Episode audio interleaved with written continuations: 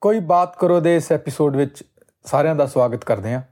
ਢਿੱਲੋਂ ਸਾਹਿਬ ਮੈਂ ਜ਼ਿੰਦਗੀ ਬਾਰੇ ਸੋਚ ਰਿਹਾ ਸੀ ਕਿ ਅਸੀਂ ਜ਼ਿੰਦਗੀ ਨੂੰ ਦੋ ਵਾਰ ਜਿਉਂਦੇ ਹਾਂ।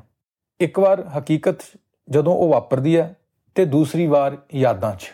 ਡਾਕਟਰ ਸਾਹਿਬ ਤੁਹਾਡੀ ਇਸ ਗੱਲ ਤੋਂ ਮੈਨੂੰ ਯਾਦ ਆ ਗਈ ਐਮਸੀ ਛਾਗਲਾ ਜੀ ਦੀ। ਜੀ।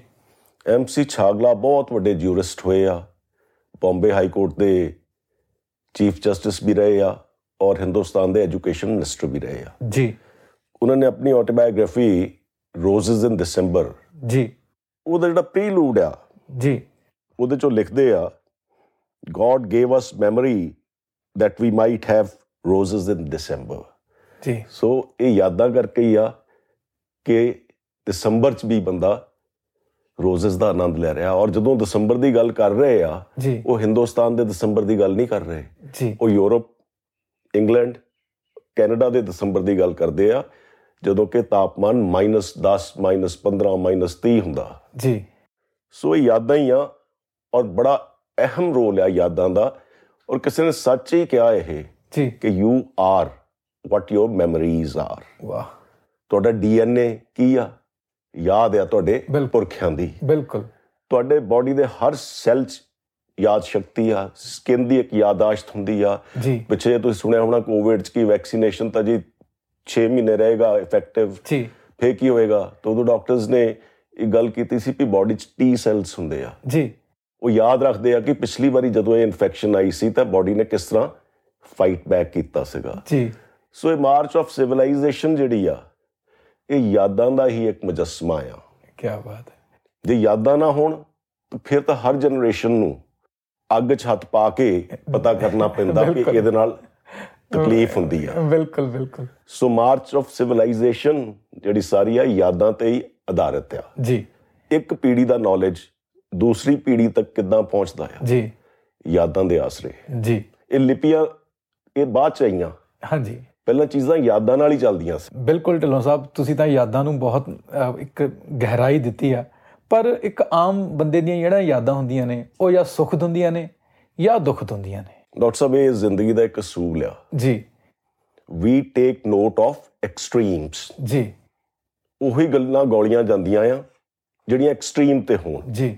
ਬਾਕੀ ਪੈਰੀਫਰਲ ਦੇ ਆਰ ਫਿਲਟਰਡ ਆਊਟ ਰੋਜ਼ਮਰਰਾ ਦੀਆਂ ਚੀਜ਼ਾਂ ਜਿਹੜੀਆਂ ਆ ਉਹ ਫਿਲਟਰਡ ਆਊਟ। ਪਰ ਜੇ ਕੋਈ ਬਹੁਤ ਸੁਖਦਾਈ ਘਟਨਾ ਹੋਈ ਹੋਵੇ ਹਾਂਜੀ ਉਹਨੂੰ ਯਾਦ ਰੱਖਦਾ ਬੰਦਾ। ਜਾਂ ਕੋਈ ਐਕਸਟ੍ਰੀਮਲੀ ਦੁਖਦਾਈ ਘਟਨਾ ਹੋਈ ਹੋਵੇ ਜੀ ਉਹਨੂੰ ਯਾਦ ਰੱਖਦਾ ਆ। So we take note of extremes ਜੀ ਸੋ ਡਾਕਟਰ ਸਾਹਿਬ ਇੱਕ ਤਾਂ ਸਾਡੇ ਸੈਂਸਰੀ ਪਰਸੈਪਸ਼ਨ ਹੁੰਦੀ ਆ। ਅਸੀਂ ਪਲ ਲਈ ਇੱਕ ਨਜ਼ਾਰਾ ਦੇਖਦੇ ਆ। ਉਹਦੀ ਯਾਦ ਪਲ ਦੋ ਪਲ ਮਹਿਸੂਸ ਰਹਿੰਦੀ ਆ। ਕਰ ਰਹੀਆਂ ਹਾਂ। ਨੇ ਅੱਖਾਂ ਸਕਿਨ ਸਾਰੀਆਂ। ਦੂਸਰੀ ਹੁੰਦੀ ਆ ਸਾਡੀ ਸ਼ਾਰਟ ਟਰਮ ਮੈਮਰੀ ਜੀ ਜਿਹੜਾ ਅਸੀਂ ਕਿਸੇ ਚੀਜ਼ ਤੇ ਗੌਰ ਕਰੀਏ ਜੀ। ਤੇ ਥੋੜੀ ਦੇਰ ਉਹ ਤੁਹਾਡੇ ਦਿਮਾਗ 'ਚ ਸਮਾਈ ਰਹਿੰਦੀ ਆ 4-5 ਮਿੰਟ। ਜੀ। ਫਿਰ ਹੁੰਦੀ ਆ ਤੁਹਾਡੀ ਲੌਂਗ ਟਰਮ ਮੈਮਰੀ ਜੀ। ਔਰ ਜਿਹੜੀਆਂ ਐਕਸਟ੍ਰੀਮਸ ਆ ਜੀ। ਇਹ ਤੁਹਾਡੀ ਲੌਂਗ ਟਰਮ ਮੈਮਰੀ ਦਾ ਬਹੁਤ ਵੱਡਾ ਹਿੱਸਾ ਹੁੰਦੀਆਂ ਚਾਹੇ ਉਹ ਕੋਈ ਸੁਖਾਵੀ ਘਟਨਾ ਹੋਵੇ ਜੀ। ਜਾਂ ਕੋਈ ਸਟ੍ਰੈਸਫੁਲ ਟਰੋਮੈਟਿਕ ਐਕਸਪੀਰੀਅੰਸ ਹੋਵੇ ਜੀ। ਉਹ ਤੁਹਾਡੀ ਲੌਂਗ ਟਰਮ ਮੈਮਰੀ ਦਾ ਹਿੱਸਾ ਬਣ ਜਾਂਦਾ। ਉਹ ਅਸੀਂ ਲੰਮੇ ਸਮੇਂ ਤੱਕ ਯਾਦ ਰੱਖਦੇ ਹਾਂ। ਸਾਲੋ ਸਾਲ ਦਹਾਕਿਆਂ ਔਰ ਤਾਂ ਉਮਰ ਉਹ ਚੀਜ਼ਾਂ ਸਾਨੂੰ ਯਾਦ ਰਹਿੰਦੀਆਂ। ਬਿਲਕੁਲ ਢਿੱਲੋਂ ਸਾਹਿਬ ਬਿਲਕੁਲ ਸਹੀ। ਪਰ ਢਿੱਲੋਂ ਸਾਹਿਬ ਜਿਹੜੀਆਂ ਖੁਸ਼ਗਵਾਰ ਯਾਦਾਂ ਨੇ ਬੰਦੇ ਦੀਆਂ ਜੀ ਜੀ। ਉਹ ਤਾਂ ਉਹਨਾਂ ਨੂੰ ਬਹੁਤ ਮਾਣਦਾ ਉਹਨਾਂ ਨੂੰ ਯਾਦ ਕਰਦਾ ਉਹਨੂੰ ਖੁਸ਼ੀ ਵੀ ਦਿੰਦੀਆਂ ਨੇ। ਬਿਲਕੁਲ ਬਿਲਕੁਲ। ਆ ਦੇਖੋ ਫੈਜ਼ ਅਹਿਮਦ ਫੈਜ਼ ਹੁਣਾ ਨੇ ਕਿਹਾ ਸੋਹਣਾ ਲਿਖਿਆ ਜੀ।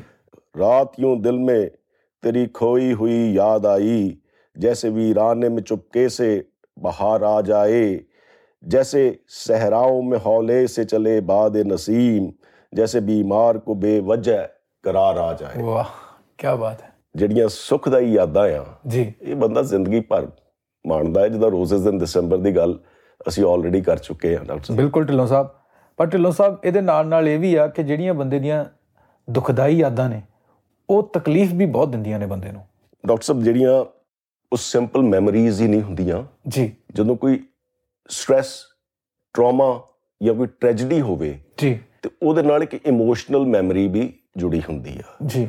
ਔਰ ਸੈਕੰਡਲੀ ਜਦੋਂ ਕੋਈ ਦੁਖਦਾਈ ਘਟਨਾ ਦਾ ਕੋਈ ਵੀ ਆਦਮੀ ਜ਼ਿਕਰ ਕਰਦਾ ਆ ਜਿਹੜੀ ਪਾਸਟ ਹੋਈ ਹੋਵੇ ਜੀ। ਤਾਂ ਉਹ ਇੱਕ ਸਟੋਰੀ ਟੈਲਰ ਵੀ ਬਣ ਜਾਂਦਾ ਆ। ਜੀ।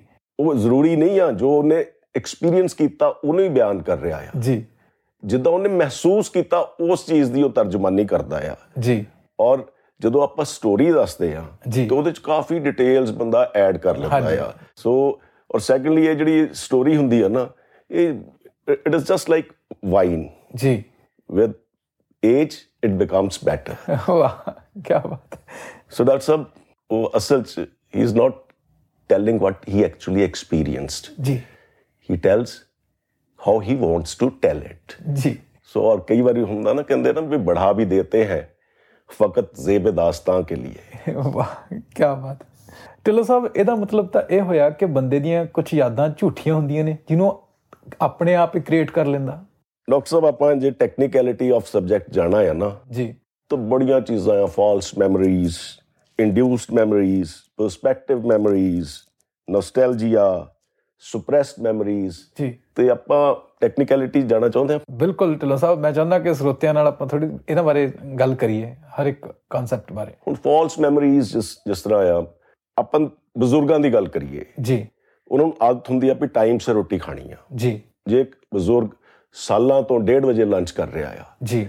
ਕਿਸੇ ਦਿਨ ਉਹਨੂੰ 12 ਵਜੇ ਹੈਵੀ ਸਨੈਕਸ ਵੀ ਖਵਾ ਦਿਓ ਜੀ। ਤਾਂ ਵੀ ਉਹਦੀ ਬਾਡੀ ਕਲੌਕ ਇਸ ਤਰ੍ਹਾਂ ਕੰਡੀਸ਼ਨਡ ਹੁੰਦੀ ਆ ਜੀ। ਕਿ 1:30 ਵਜੇ ਉਹਨੂੰ ਭੁੱਖ ਲੱਗ ਜਾਣੀ ਆ। ਜੀ। ਹਾਲਾਂਕਿ ਐਕਚੁਅਲੀ ਉਹਨੂੰ ਭੁੱਖ ਨਹੀਂ ਲੱਗੀ ਹੁੰਦੀ। ਨਹੀਂ ਲੱਗੀ। ਪਰ ਉਹਨੂੰ ਉਸ ਬਾਡੀ ਉਹਦੀ ਯਾਦ ਰੱਖਦੀ ਆ ਕਿ 1:30 ਵਜੇ ਲੰਚ ਆਉਣਾ। ਬਿਲਕੁਲ। ਇੱਥੇ ਪੈਵਲੋਸ ਐਕਸਪੈਰੀਮੈਂਟ ਆ ਪੈਵਲੋ ਰਸ਼ੀਅਨ ਇੱਕ ਜੀ। ਸਾਈਕੋਲੋਜਿਸਟ ਹੋਇਆ। ਜੀ ਜੀ। ਉਹਨੇ ਕੁੱਤਿਆਂ ਨੂੰ ਜੀ। ਉਹਦੇ ਸਾਹਮਣੇ ਮੀਟ ਲਿਆ ਕੇ ਰੱਖਣਾ ਤੇ ਬੈਲ ਵਜਾ ਦੇਣੀ। ਜੀ। ਪਰ ਮੀਟ ਉਹਨਾਂ ਨੂੰ ਖਾਣ ਨਹੀਂ ਦੇਣਾ। ਭੁੱਖੇ ਰੱਖਣਾ। ਜੀ। ਤੇ ਜਦੋਂ ਰੋਜ਼ ਮੀਟ ਲਿਆ ਕੇ ਰੱਖਦਾ ਸੀ ਬੈਲ ਵਜਾਉਂਦਾ ਸੀ ਬੈਲ ਵਜਾਉਂਦੇ ਸਾਰੀ ਉਹ ਕੁੱਤਿਆਂ ਦੇ ਮੂੰਹ ਚੋਂ ਲਾਰ ਟਪਕ ਪੈਂਦੀ ਸੀ। ਜੀ। ਸੋ ਇੱਕ ਦਿਨ ਪੈਵਲੋਵ ਨੇ ਜੀ। ਉਹਨੂੰ ਰਜਾ ਕੇ ਖਵਾਇਆ। ਜੀ। ਤੇ ਉਸ ਤੋਂ ਬਾਅਦ ਦੁਬਾਰਾ ਲਿਆ ਕੇ ਮੀਟ ਮੂਹਰੇ ਰੱਖ ਕੇ ਬੈਲ ਵਜਾਤੀ ਉਹਨਾਂ ਦੀ ਲਾਰ ਫੇਰ ਟਪਕਣ ਲੱਗ ਪਈ। ਕਿਉਂਕਿ ਉਹਨਾਂ ਦੀ ਯਾਦ ਸੀ ਕਿ ਜਦੋਂ ਬੈਲ ਵੱਜਣੀ ਹੈ ਨਾ ਉਦੋਂ ਮੀਟ ਸਾਹਮਣੇ ਆਉਣਾ। ਉਹਦੀ ਬਾਡੀ ਰਿਐਕਟ ਕਰ ਰਹੀ ਸੀ। ਸੋ ਉਹਨਾਂ ਨੂੰ ਇੱਕ ਝੂਠੀ ਇਹ ਯਾਦ ਸ਼ਕਤੀ ਉਹਨਾਂ 'ਚ ਪੈਦਾ ਕਰ ਦਿੱਤੀ। ਇੰਡਿਊਸਡ ਮੈਮਰੀ ਕਹਿ ਲਓ ਇਹਨੂੰ ਜਾਂ ਫਾਲਸ ਮੈਮਰੀ ਕਹਿ ਲਓ। ਫਾਲਸ ਮੈਮਰੀ ਦੇ ਇੱਕ ਹੋਰ ਐਗਜ਼ਾਮਪਲ ਦਿੰਦਾ। ਜੀ। ਕਈ ਵਾਰੀ ਮਾਵਾਂ ਨਹੀਂ ਚਾਹੁੰਦੀਆਂ ਹੁੰਦੀਆਂ ਕਿ ਬਹੁਤ ਮਿੱਠਾ ਖਾਣ ਨਿਆਣੇ। ਜੀ। ਚਾਕਲੇਟ ਟੌਫੀਆਂ ਤੇ ਉਹ ਬੱਚੇ ਨੂੰ ਐ ਕਹਿੰਦੀਆਂ ਬਚਪਨ ਤਾਂ ਤੂੰ ਹੇਟ ਕਰਦਾ ਸੀ ਚਾਕਲੇਟਸ ਨੂੰ। ਜੀ। ਬੜੀ ਨਫ਼ਰਤ ਕਰਦਾ ਸੀਗਾ। ਉਲਟੀ ਆ ਜਾਂਦੀ ਸੀ ਤੈਨੂੰ ਚਾਕਲੇਟ ਖਾਂਦੇ ਸਾਰੇ ਜੀ। ਤੇ ਬੱਚੇ 'ਚ ਇੱਕ ਫਾਲਸ ਮੈਮਰੀ ਪੈਦਾ ਕਰ ਦਿੰਦੀਆਂ ਵੀ ਜੇ ਮੈਂ ਬਚਪਨ 'ਚ ਵੀ ਹੇਟ ਕਰਦਾ ਸੀ ਤੇ ਹੁਣ ਵੀ ਮੈਂ ਨਫ਼ਰਤ ਹੀ ਕਰਨੀ ਆ। ਜੀ। ਸੋ ਇਹ ਹੈਗੀਆਂ ਫਾਲਸ ਇਹ ਬੜੀ ਦਿਲਚਸਪ ਗੱਲ ਸੁਣਾਈ ਹੈ ਢਿੱਲੋਂ ਸਾਹਿਬ ਤੁਸੀਂ।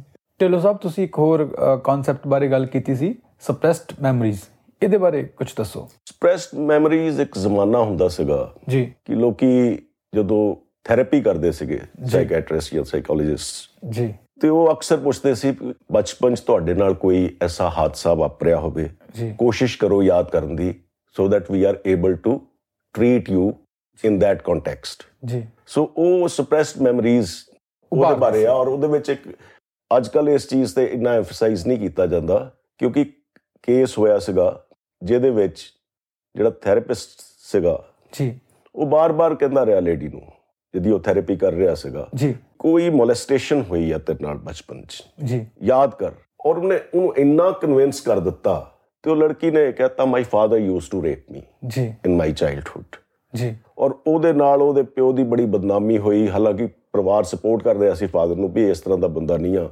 ਪਰ ਉਹ ਲੜਕੀ ਬਜ਼ਿੱਦ ਰਹੀ ਉਸ ਚੀਜ਼ ਤੇ। ਜੀ। ਤੇ ਉਹਦੇ ਚੱਲਦੇ ਉਹ ਉਹਦਾ ਫਾਦਰ ਬਿਮਾਰ ਹੋ ਗਿਆ ਉਹਨੂੰ ਸ਼ੂਗਰ ਉਹਨੂੰ ਕਿਡਨੀ ਫੇਲਿਅਰ ਜੀ। ਔਰ 10 ਸਾਲ ਚ ਮਰ ਗਿਆ।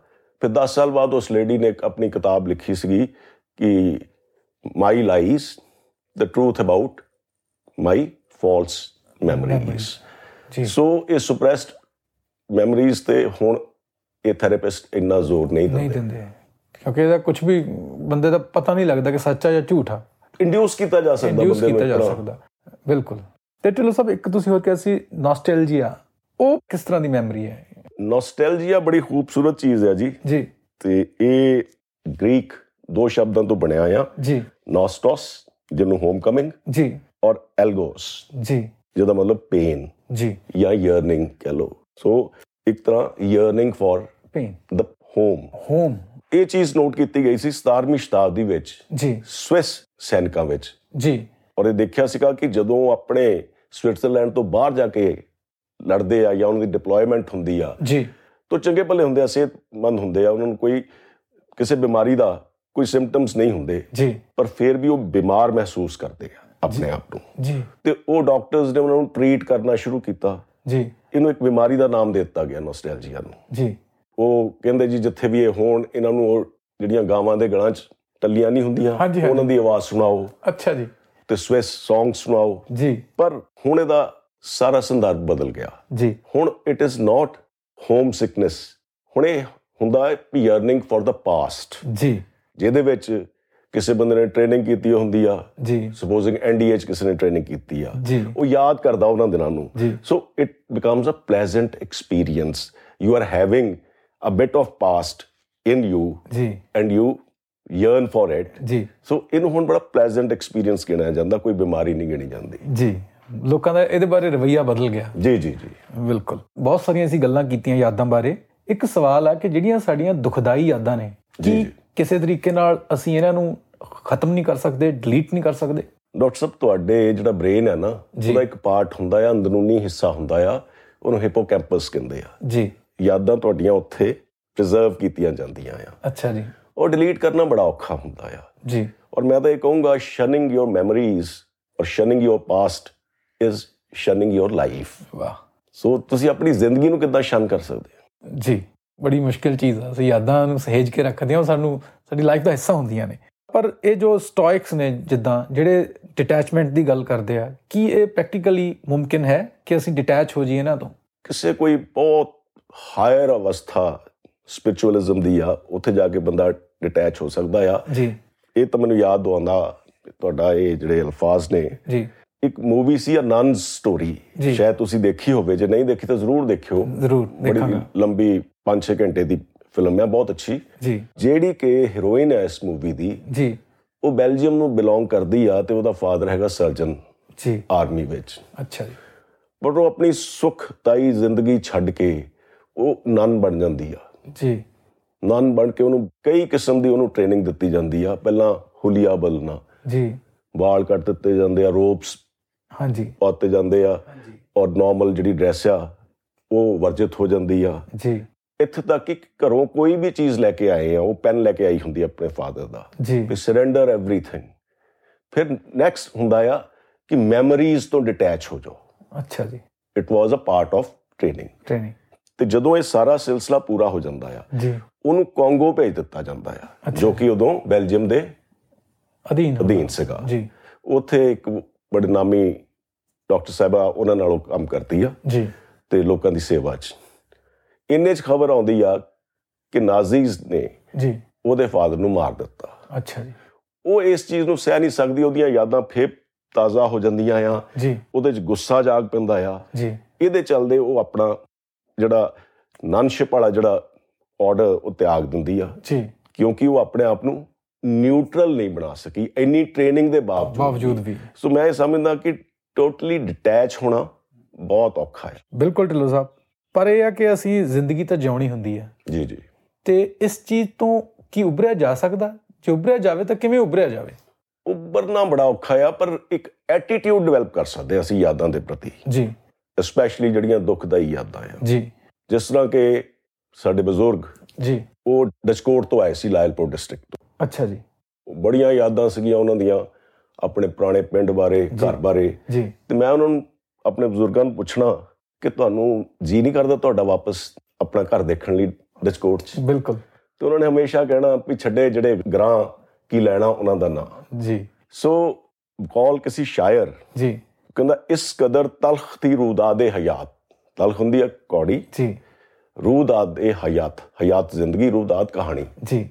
ਮੇਰੀ ਜੀਵਨ ਗਾਥਾ ਕਹਿੰਦਾ ਇੰਨੀ ਕੌੜੀ ਸੀ ਤਲਖੀਆਂ ਨਾਲ ਭਰੀ ਹੋ ਸੀ ਇਸ ਕਦਰ ਤਲਖ ਥੀ ਰੂਦਾਦੇ ਹਯਾਤ ਯਾਦ ਆਤੇ ਹੀ ਭੁਲਾ ਦੀ ਹਮਨੇ ਵਾਹ ਸੋ ਇਹ ਐਟੀਟਿਊਡ ਆ ਜਦੋਂ ਜਬ ਤਵੱਕੋ ਹੀ ਉੱਠ ਗਈ ਗਾਲਿਬ ਕਿਉਂ ਕਿਸੇ ਕਾ ਗਿਲਾ ਕਰੇ ਕੋਈ ਵਾਹ सो ये राइट काइंड ऑफ एटीट्यूड फिर बंदा वन ओवरकम्स दिल टूटने में थोड़ी सी तकलीफ तो हुई ਲੇਕਿਨ तमाम ਉਮਰ ਕੋ ਆਰਾਮ ਹੋ ਗਿਆ। ਸੋ ਇਹ ਐਟੀਟਿਊਡ ਹੈ ਬੰਦਾ ਦਿਲ ਫੜ ਕੇ ਬੈਠਾ ਰਹਿੰਦਾ ਸਾਰੀ ਉਮਰ। ਜੀ। ਵੀ ਜੀ ਮੈਨੂੰ ਛੱਡ ਗਈ ਮੈਂ ਮਰ ਗਿਆ ਮੈਂ ਉੱਜੜ ਗਿਆ ਕੰਮ ਕਾਜ ਨਹੀਂ ਕਰਦਾ। ਦੂਜਾ ਕਹਿੰਦਾ ਦਿਲ ਟੁੱਟਨੇ ਮੇ ਥੋੜੀ ਸੀ ਤਕਲੀਫ ਤੋਂ ਹੋਈ ਲੇਕਿਨ तमाम ਉਮਰ ਕੋ ਆਰਾਮ ਹੋ ਗਿਆ। ਵਾਹ ਕੀ ਬਾਤ ਚਲੋ ਸਭ ਯਾਦ ਦਾ ਹੀ ਇੱਕ ਬੜਾ ਇੱਕ ਹੋਰ ਪਹਿਲੂ ਆ ਕਿ ਜੋ ਲੋਕ ਸਾਡੇ ਤੋਂ ਵਿਛੜ ਜਾਂਦੇ ਆ ਜੋ। ਸਦਾ ਲਈ ਸਾਡੇ ਤੋਂ ਵਿਛੜ ਗਏ ਤਾਂ ਉਹਨਾਂ ਦੀ ਯਾਦ ਤੋਂ ਬਹੁਤ ਸਾਰੇ ਲੋਕ ਉੱਭਰ ਨਹੀਂ ਪਾਉਂਦੇ। ਤਾਂ ਉਹ ਯਾਦ ਦਾ ਕਿਸ ਕੈਸਾ ਰੂਪ ਆ ਜਿਹੜਾ ਬੰਦੇ ਵਾਸਤੇ ਇਸ ਤਰ੍ਹਾਂ ਦੀ ਇੱਕ ਬਣ ਜਾਂਦਾ ਦੁੱਖ ਦੁੱਖ ਦੀ ਰਗ ਬਣ ਜਾਂਦਾ? ਦੇਖੋ ਡਾਕਟਰ ਸਾਹਿਬ ਇਹ ਹਰ ਇੱਕ ਕੋਈ ਡੈਥ ਜਿਹੜੀ ਹੈ ਜੀ। ਇਹਨੂੰ ਹਰ ਇੱਕ ਕੋਈ ਆਪਣੇ ਤਰੀਕੇ ਹੈਂਡਲ ਕਰਦਾ ਆ। ਜੀ। ਔਰ ਸਾਨੂੰ ਬਹੁਤਾ ਰੱਬ ਨਹੀਂ ਕਰਨਾ ਚਾਹੀਦਾ ਕਿਸੇ ਨੂੰ। ਜੀ। ਠੀਕ ਹੈ ਨਾ? ਲੋਕੀ ਜਾ ਕੇ ਅਫਸੋਸ ਕਰਦੇ ਆ ਜਦੋਂ ਕਿਸੇ ਦੀ ਮੌਤ ਹੋ ਜਾਂਦੀ ਆ। ਜੀ। ਰੱਬਨ ਕਰੀ ਜਾਂਦੇ ਉਹੀ ਗੱਲ ਵੀ ਬਹੁਤ ਮਾੜਾ ਹੋਇਆ ਬਹੁਤ ਮਾੜਾ ਹੋਇਆ। ਹੁਣ ਸਾਡੇ ਬ੍ਰੇਨ ਦੇ ਜਿਹੜੇ ਸੈਲਸ ਆ ਉਹਨਾਂ ਦੀ ਮੈਮਰੀ ਹੁੰਦੀ ਆ। ਜੀ। ਬੰਦਾ ਭੁੱਲਣਾ ਵੀ ਚਾਹੁੰਦਾ ਆ ਤਾਂ ਅਫਸੋਸ ਕਰਨ ਵਾਲੇ ਹੀ ਨਹੀਂ ਹਟਦੇ। ਜੀ। ਹੁਣ ਇਹ ਪਤਾ ਨਹੀਂ ਉਹਦਾ ਕੀ ਰਵਈਆ ਹੋਊਗਾ ਕਿਸ ਤਰੀਕੇ ਉਹਨੇ ਓਵਰਕਮ ਕਰਨਾ ਹੈ ਇਸ ਕਸ਼ਤੀ ਨੂੰ ਇਸ ਲਾਸ ਨੂੰ। ਬਿਲਕੁਲ। ਔਰ ਹਰ ਇੱਕ ਕੋਈ ਆਪਣੇ ਅੰਦਾਜ਼ ਕਰਦਾ ਕੋਈ ਪੂਜਾ ਪਾਠ ਨਾਲ ਕੋਈ ਮੈਡੀਟੇਸ਼ਨ ਕਰਦਾ ਆ। ਜੀ। ਹਰ ਇੱਕ ਦਾ ਆਪਣਾ ਆਪਣਾ ਅੰਦਾਜ਼ ਆ। ਜੀ। ਸੋ ਬਹੁਤ ਜ਼ਿਆਦਾ ਜਿਹੜਾ ਹੁੰਦਾ ਨਾ ਕਿ ਰੱਬਨ ਕਰੀ ਜਾਣਾ ਵੀ ਬਹੁਤ ਮਾੜਾ ਹੋ ਗਿਆ ਬਹੁਤ ਮਾੜਾ। ਤੁਸੀਂ ਉਹਦੇ ਬ੍ਰੇਨ ਸੈਲਸ ਦੀ ਉਹ ਮੈਮਰੀ ਜਿਹੜੀ ਆ ਉਸ ਦੁਖਦਾਈ ਘਟਨਾ ਬਾਰੇ ਤੁਸੀਂ ਉਹਨੂੰ ਉਜਾਗਰ ਰੱਖਦੇ ਆ। ਉਹਨੂੰ ਸ਼ਾਂਤ ਹੋਣ ਹੀ ਨਹੀਂ ਦਿੰਦੇ। ਬਿਲਕੁਲ। ਇੱਥੇ ਮੈਂ ਤੁਹਾਡੇ ਨਾਲ ਗੱਲ ਕਰਨੀ ਚਾਹੁੰਦਾ ਆ। ਜੀ। ਲੀਸੀਅਸ ਐਨੀਅਸ ਸੈਨੇਕਾ ਜੂਨੀਅਰ ਦੀ। ਜੀ। ਇਹ ਰੋਮ ਦਾ ਸੀਗਾ ਵਿਅਕਤੀ। ਜੀ। ਔਰ ਬੜਾ ਦਾਨਿਸ਼ਮੰਦ ਡਰਾਮੈਟਿਸਟ ਸਟਾਇਰਿਸਟ ਔਰ ਇਹਨੂੰ ਕਿਸੇ ਵਜ੍ਹਾ ਕਰਕੇ ਐਲੀਗੇਸ਼ਨਸ ਵਰ that is a different story he was exiled from rome ਜੀ 41 42 ਸਾਲ ਦੀ ਉਮਰ ਚ ਇਹਨੂੰ ਰੋਮ ਚੋਂ ਕੱਢ ਦਿੱਤਾ ਗਿਆ ਸੀਗਾ ਜੀ ਤੇ ਕਾਫੀ ਦੇਰ ਇਹਨੇ ਆਪਣੇ ਮਦਰ ਨਾਲ ਕਲਾਮ ਨਹੀਂ ਕੀਤਾ ਜੀ ਫਿਰ ਇੱਕ ਖਤ ਲਿਖਦਾ ਆ ਉਸ ਖਤ ਦੀ ਇੰਪੋਰਟੈਂਸ ਦੇਖੋ ਜੀ ਆਪਣੀ ਮਦਰ ਨੂੰ ਲਿਖਦਾ I knew that I must not oppose your grief during its first transports, ਜੀ lest my very attempts at consolidation might irritate it and add fuel to it. For in diseases also there is nothing more hurtful than medicine applied too soon. I waited, therefore, until it exhausted itself by its own violence and being weakened by time, so that it was able to bear the remedies, would allow itself to be handled and touched so ਸਾਡਾ attitude ਇਹ ਹੋਣਾ ਚਾਹੀਦਾ ਵੀ ਉਹਨੂੰ ਸਮਾਂ ਦਿਓ ਜੀ। ਔਰ ਆਪਣੇ ਤਰੀਕੇ ਹੋ let the person come to terms with his loss ਜੀ। ਅੱਜ ਲਈ ਇਹ ਨਹੀਂ ਫਿਰ ਮਿਲਾਂਗੇ। ਗਰ ਖੁਦਾ ਲਾਇਆ।